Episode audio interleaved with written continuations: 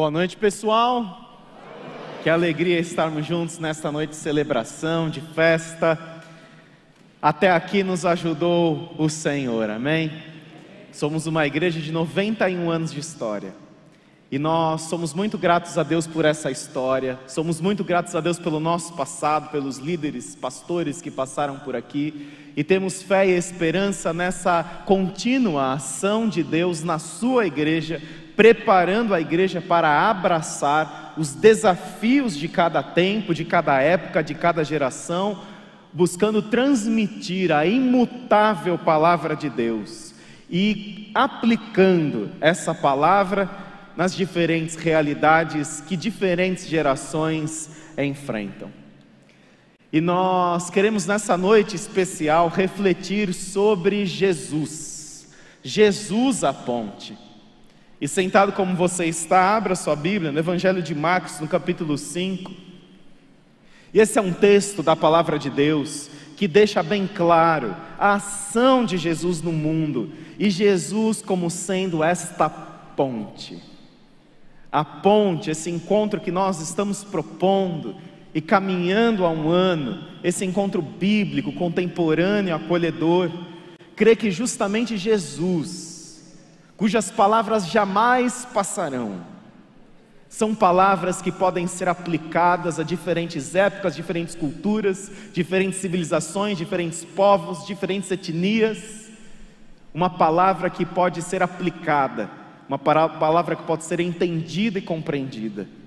E aqui eu quero ler o texto bíblico da nossa mensagem desta noite, Marcos capítulo 5, diz assim: eles atravessaram o mar e foram para a região dos Gerazenos. Quando Jesus desembarcou, um homem com espírito imundo veio dos sepulcros ao seu encontro. Esse homem vivia nos sepulcros e ninguém conseguia prendê-lo, nem mesmo concorrentes, pois muitas vezes lhe haviam sido acorrentados pés e mãos, mas ele arrebentara as correntes e quebrara os ferros de seus pés. Ninguém era suficientemente forte para dominá-lo.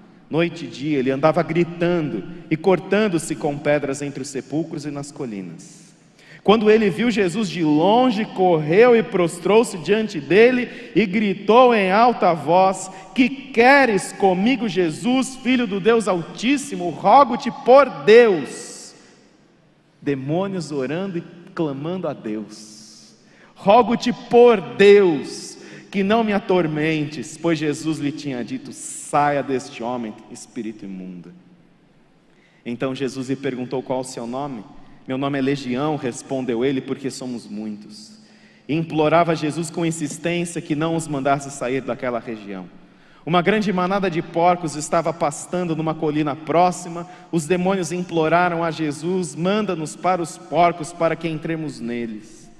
Ele lhes deu permissão e os porcos imundos saíram e, em, os espíritos imundos saíram e entraram nos porcos. A manada de cerca de dois mil porcos atirou-se o precipício abaixo em direção ao mar e nele se afogou. Os que cuidavam dos porcos fugiram e contaram esses fatos na cidade e nos campos, e o povo foi ver o que havia acontecido. Quando se aproximaram de Jesus, viram ali o homem que fora possesso da legião de demônios assentado, vestido, em perfeito juízo, e ficaram com medo. Os que estavam presentes contaram ao povo o que acontecera ao endemoniado e falaram também sobre os porcos. Então o povo começou a suplicar a Jesus que saísse do território deles. Quando Jesus estava entrando no barco, o homem que estivera endemoniado suplicava-lhe que o deixasse ir com ele. Jesus não permitiu, mas disse: Vá para casa, para sua família e anuncie-lhes quanto o Senhor fez por você e como teve misericórdia de você. Então aquele homem se foi e começou a anunciar em Decápolis o quanto Jesus tinha feito por ele. Todos ficavam admirados. Amém? Jesus ele vai para uma região que ninguém queria ir. Jesus vai para Gerasa na região dos Gerazenos, e ali era uma região habitada por gentios. Judeus não frequentavam aquela região. Aquela era uma região obscura, aquela era uma região de trevas, aquela era uma região sombria. Era uma região que nenhum bom judeu frequentaria. Judeus e gentios não se relacionavam. E aquela era uma região frequentada, aquela era uma região habitada por gentios. Gerasa era uma das dez cidades formada pelas Decápolis. Decápolis, dez cidades, polis de grande influência grega, de grande influência da cultura helênica, que começou a ser estabelecida no mundo após a morte de um grande imperador da Grécia, Alexandre o Grande. Quando o imperador da Grécia ele morre, ele divide seu império, os seus seguidores dividem seu império em diversas partes, e a cultura helênica passa a manter todos os avanços que Alexandre o Grande havia conquistado para o mundo e a cultura e a língua daquela época, assim como o inglês é hoje, o grego era naqueles dias. A cultura helênica era um modo de vida. E todos queriam seguir a cultura da Grécia a filosofia da Grécia, aquilo que os grandes filósofos haviam escrito. E aquela era uma cidade da região de Decápolis, uma cidade com grande influência grega, e para lá ninguém, nenhum judeu ia. Nós sabemos que por Atos capítulo 10, na visita de Pedro à casa de Cornélio, e de Gálatas capítulo 2, da repreensão de Paulo a Pedro, que era impossível, que era proibido diante da lei que eles seguiam, os judeus seguiam, que um judeu se associasse a um gentil. Um judeu não podia se associar a um gentil. Um judeu não podia se sentar à mesa com um gentio. Um judeu não poderia comer, partilhar de uma refeição junto com quem não era judeu. Sequer podia usar dos talheres que haviam sido utilizados por um gentio. Ou seja, judeus e gentios eram como água e óleo, eles não se misturavam. Mas não apenas não se misturavam, judeus e gentios viviam numa constante hostilidade. Ninguém queria saber daquela gente Ninguém queria saber de passar para a região dos Gerazenos. Ninguém queria saber de atravessar os 56 quilômetros a sudoeste do Mar da Galileia. Ninguém queria saber de estar ali, porque aquela era uma região de gentios, aquela era uma região de trevas, aquela era uma região de um domínio do mal. Ninguém queria saber deles, ninguém, menos Jesus. Jesus quer saber de você, Jesus quer saber de mim. Todos, ninguém queria saber, mas Jesus queria saber deles. E Jesus faz essa ponte com os gerazenos. Jesus ele atravessa os 56 quilômetros do sudoeste ali do Mar da Galileia e Jesus chega na região que ninguém queria chegar. Naquela região em que o judeu jamais se aproximaria. E Jesus ele chega até aquele povo. Jesus, ele faz essa conexão, Jesus ele se conecta, Jesus faz essa ponte e Jesus é a ponte. E a ponte é Jesus Cristo, e Jesus ele chega naquela região, e assim como eles sempre criam a respeito daquela região, uma região dominada pelas forças das trevas, um homem endemoniado sai dos sepulcros e vai ao encontro de Jesus. E nós temos aqui uma declaração, nós temos aqui uma descrição bastante terrível a respeito desse homem que era um homem que vivia nos sepulcros, ninguém conseguia prendê-lo, nem mesmo concorrentes, pois muitas vezes lhe haviam sido acorrentados pés e mãos, mas ele arrebentara as correntes e quebrara os ferros de seus pés, ninguém era suficientemente forte para dominá-lo, noite e dia ele andava gritando e cortando-se com pedras entre os sepulcros e nas colinas. E aqui nesse texto, quero destacar duas verdades. A primeira, é aquilo que Satanás faz. E não fique achando que aquilo que Satanás faz pelo homem, porque Satanás não faz nada por ninguém, Satanás faz contra o homem, contra a mulher, Satanás faz contra, e o que Satanás faz aqui é justamente esse domínio daquele homem. Aquele homem vivia uma possessão demoníaca, e através dessa influência de Satanás na sua vida, aquele homem foi levado pelo próprio diabo, e como uma das consequências de que o diabo ele influencia a nossa cultura. Como diz 1 João capítulo 5, o mundo jaz no maligno, o mundo está sob o poder do diabo. E uma das características que o mundo está sob o poder do diabo é que nós perdemos o amor próprio. E o homem ele vai se envolvendo cada vez mais em escravidões, o homem vai se envolvendo cada vez mais em impureza, o homem vai se desumanizando, como aconteceu com aquele homem que vivia nos sepulcros, noite e dia ele se cortava e ele tinha uma força descomunal que nem as correntes mais fortes eram capazes de prender aquele homem. E preste atenção, a filosofia grega, tão aclamada, tão maravilhosa, tão discutida, tão debatida, não podia fazer absolutamente nada a respeito daquele homem. Sócrates, Platão, Aristóteles, não podia fazer nada a respeito daquele homem. A filosofia grega, da qual eu gosto muito de ler as suas obras clássicas e estudar aquilo que eles escreveram, a filosofia grega é limitada, assim como qualquer produção humana. E a filosofia grega, a cultura tão estimada, tão endeusada naqueles dias, não podia simplesmente fazer nada com aquele homem. E uma das características que o diabo ele domina a nossa cultura, cultura, uma das características que o diabo ele acaba justamente destruindo essa condução para que homens e mulheres, para que a nossa sociedade vá se destruindo aos poucos. E o pecado ele faz isso com você e comigo. Porque o pecado ele vai tirando a nossa humanidade. A gente não vai mais se reconhecendo. O pecado vai fazendo com que a gente vire o que esse homem se virou num grau extremo de possessão demoníaca. O pecado vai fazendo isso com a gente. O pecado ele é uma artimanha que nós caímos em pecado por causa dos nossos próprios desejos, por causa da nossa própria inclinação. Só que o pecado ele vai fazendo com que a gente não se reconheça mais. O pecado vai fazendo com que a gente faça coisas, que a gente olha no espelho, que a gente pensa assim: eu não me conheço mais, eu não me reconheço mais. E essa obra essa obra do pecado é uma obra maligna, uma obra diabólica nas nossas vidas. A filosofia, os conceitos tão nobres ali que existiam, não podiam fazer nada com a vida daquele homem. Não podiam ajudá-lo, ao contrário, eles afastaram aquele homem da convivência da região de Decápolis, porque eles não podiam lidar com aquilo que ele estava enfrentando, com aquilo que ele estava lutando.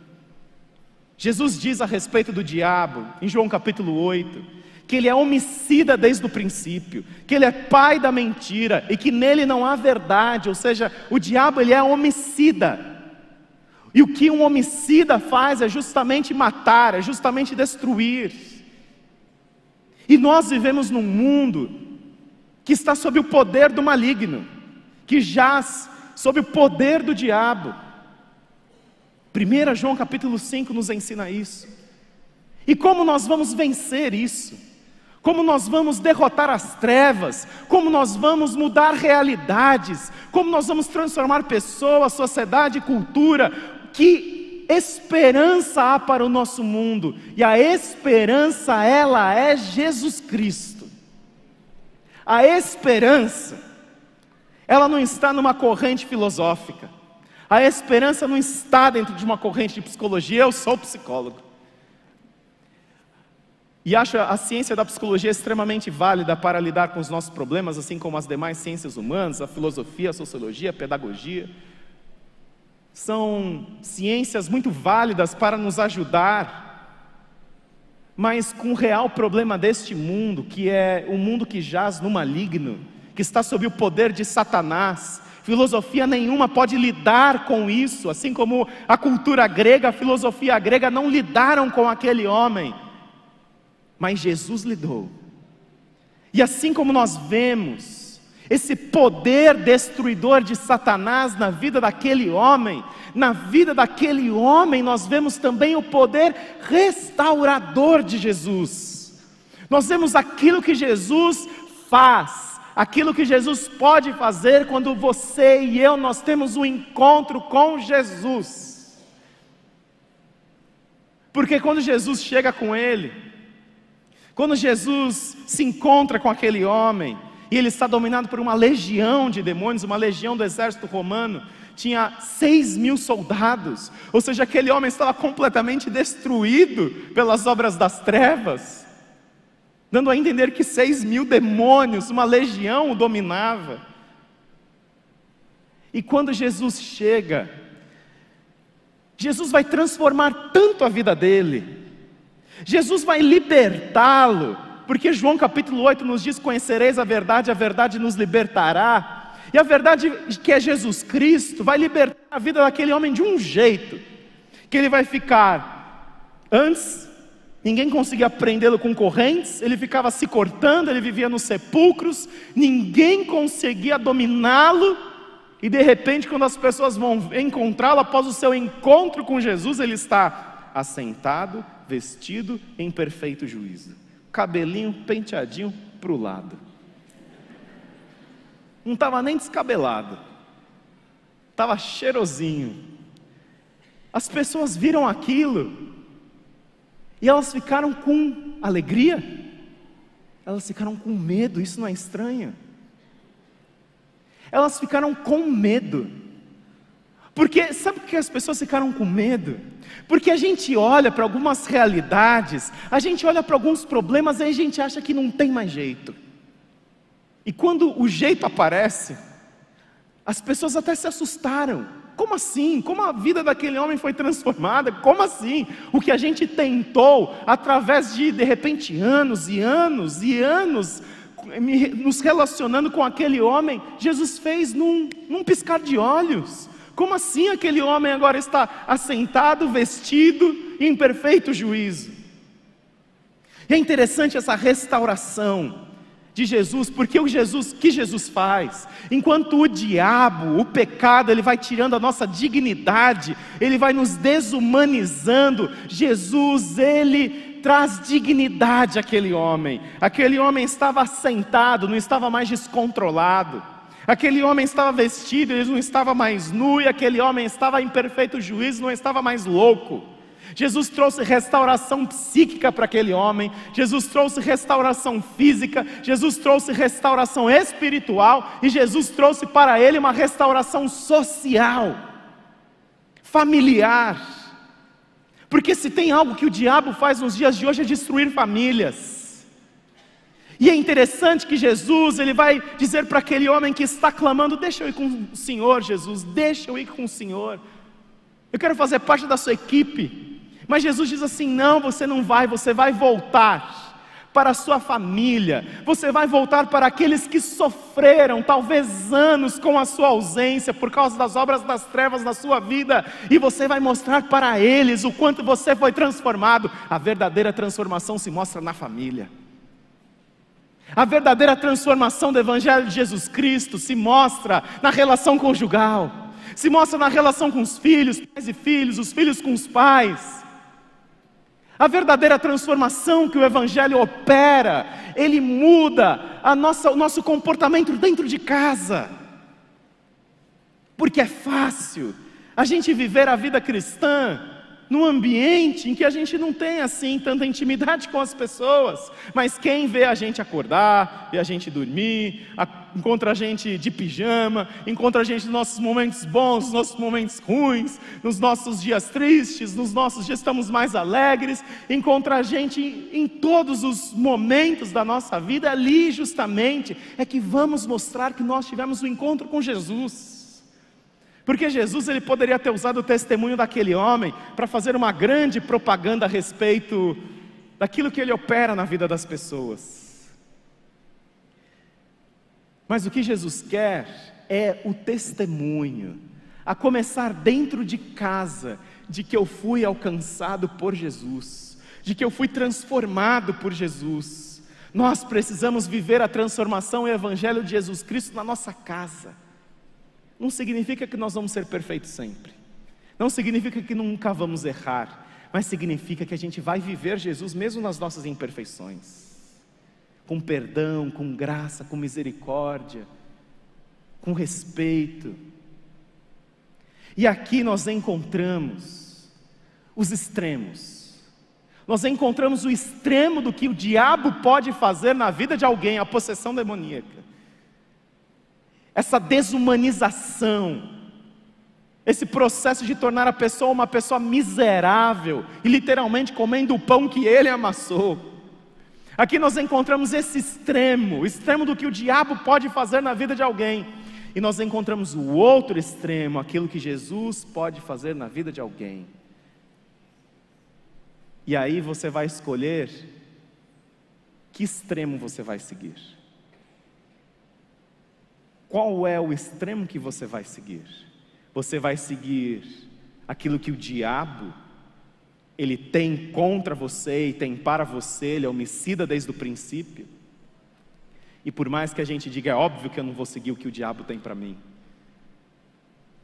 Mas toda vez que nós escolhemos o pecado como estilo de vida, toda vez que nós escolhemos caminhos de impureza e de imoralidade, nós estamos escolhendo aquilo que o diabo ele vai jogando para nós como oportunidades para nos destruir.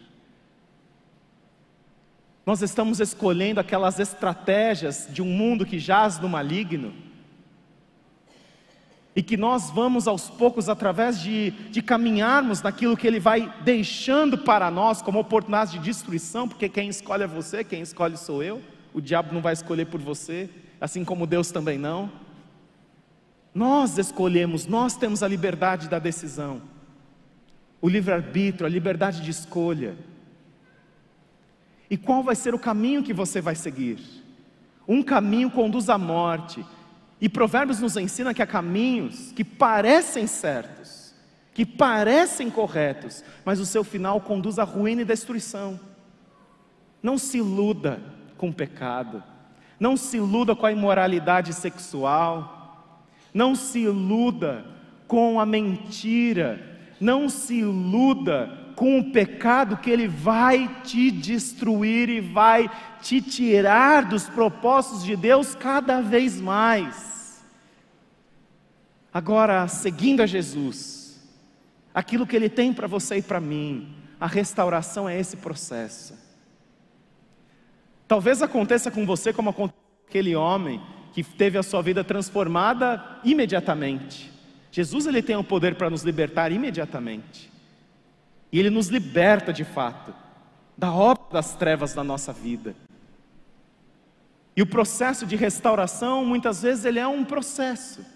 Mas se você escolher aqui, você está escolhendo um caminho de vida, um caminho de testemunho. Jesus é essa ponte que chega nos lugares aonde ninguém quer chegar. Jesus chega nas pessoas que ninguém quer chegar, taxadas de muitas vezes imorais, pecadoras, miseráveis. Jesus chega nessas pessoas, transforma essas pessoas, para que o testemunho dessas pessoas seja anunciado do mundo, e assim Jesus transforma pessoas, sociedade e cultura. Ou seja, nós queremos um mundo transformado, nós só transformaremos esse mundo proclamando o nome de Jesus que vai transformar as pessoas, e as pessoas terão as suas relações transformadas, a começar na sua casa, e essas pessoas terão as suas produções modificadas, ou seja, nós só teremos um país diferente, você só terá uma empresa diferente, você só terá um ambiente diferente,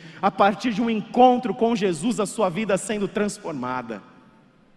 Deixe Jesus iniciar esse processo de transformação na sua vida. Jesus é essa ponte que nós anunciamos como a solução para o nosso mundo. Eu convido você a orar comigo nesse momento. Jesus é a solução, Jesus é a resposta, Jesus é a ponte, o único mediador entre Deus e os homens. E Jesus chega nos lugares mais terríveis de trevas, Jesus chega nessas pessoas mais dominadas pelas regiões de domínio do mal. Jesus chega na vida dessas pessoas e Jesus transforma essas pessoas, não tem caso perdido para Jesus. Jesus chega, Jesus muda, Jesus transforma. A solução é Jesus Cristo, a ponte é Jesus Cristo. E como é bom adorar Jesus. Como é bom saber que Jesus está aqui. Como é bom nós podermos dirigir a nossa, o nosso pensamento a um Jesus que nos acolhe. Jesus não afastou aquele homem da sua presença, Jesus afastou aquilo que destruía aquele homem. Você precisa de restauração, você precisa de Jesus na sua vida, você precisa de Jesus na sua casa, você precisa de Jesus nos seus relacionamentos. Você quer se consagrar ao Senhor nessa noite? Você quer entregar a sua vida a Jesus nessa noite? Você simplesmente quer dizer: Jesus, eis-me aqui, Jesus, que esse poder de restauração ele habite em mim e que o Senhor transforme, me tire deste mundo de trevas que eu vivo. E Jesus, ele passa a habitar em nós. E mesmo vivendo ainda no mundo que jaz no maligno, nós vivemos proclamando o Evangelho que transforma, o Evangelho que traz vida em meio à morte, luz em meio às trevas. Você precisa de Jesus? Levante bem alto uma de suas mãos, essa é a sua oração. Deus abençoe vocês, Deus abençoe vocês, Deus abençoe vocês, Deus abençoe. Você quer Jesus na sua vida? Talvez você já tenha tido um encontro com Jesus, mas você deu brecha para o diabo destruir a sua vida. E ele tem feito essa obra de destruição. E você precisa retornar aos caminhos de Jesus. Você quer retornar aos caminhos de Jesus? Levante bem alto uma de suas mãos, essa é a sua oração. Deus abençoe vocês, Deus abençoe. Se você está conosco pela internet, você também pode orar dessa forma. Obrigado, Jesus, porque o Senhor está aqui. Não há vida perdida, não há caso perdido, não há situação perdida para o Senhor. Obrigado porque quando o Senhor entra, o Senhor entra para resolver. Obrigado porque quando o Senhor, ó Deus, entrou naquela região dos Gerazenos, o Senhor também nos ensinou que o Senhor é essa ponte que traz a transformação, que traz a vida em meio à morte, a luz em meio às trevas daquela região. E mesmo tanta gente não querendo saber daquela gente, o Senhor queria não apenas saber deles, mas morrer por eles também. E que nós possamos anunciar a solução, Jesus Cristo. Que nós possamos ir para a região dos Gerazenos, não para criticá-los, condená-los. Que nós possamos ir para a região dos Gerazenos para anunciar a luz que derrota as trevas, a vida que se sobrepõe à morte. E nós oramos, Pai, para que a graça do Senhor Jesus Cristo, o amor de Deus Pai e a preciosa presença do Teu Santo Espírito estejam com todos nós. Durante todos os dias da nossa vida, que nós possamos levar a ponte que é Jesus para todas as pessoas. Em nome do Senhor que nós oramos. Amém. Deus te abençoe.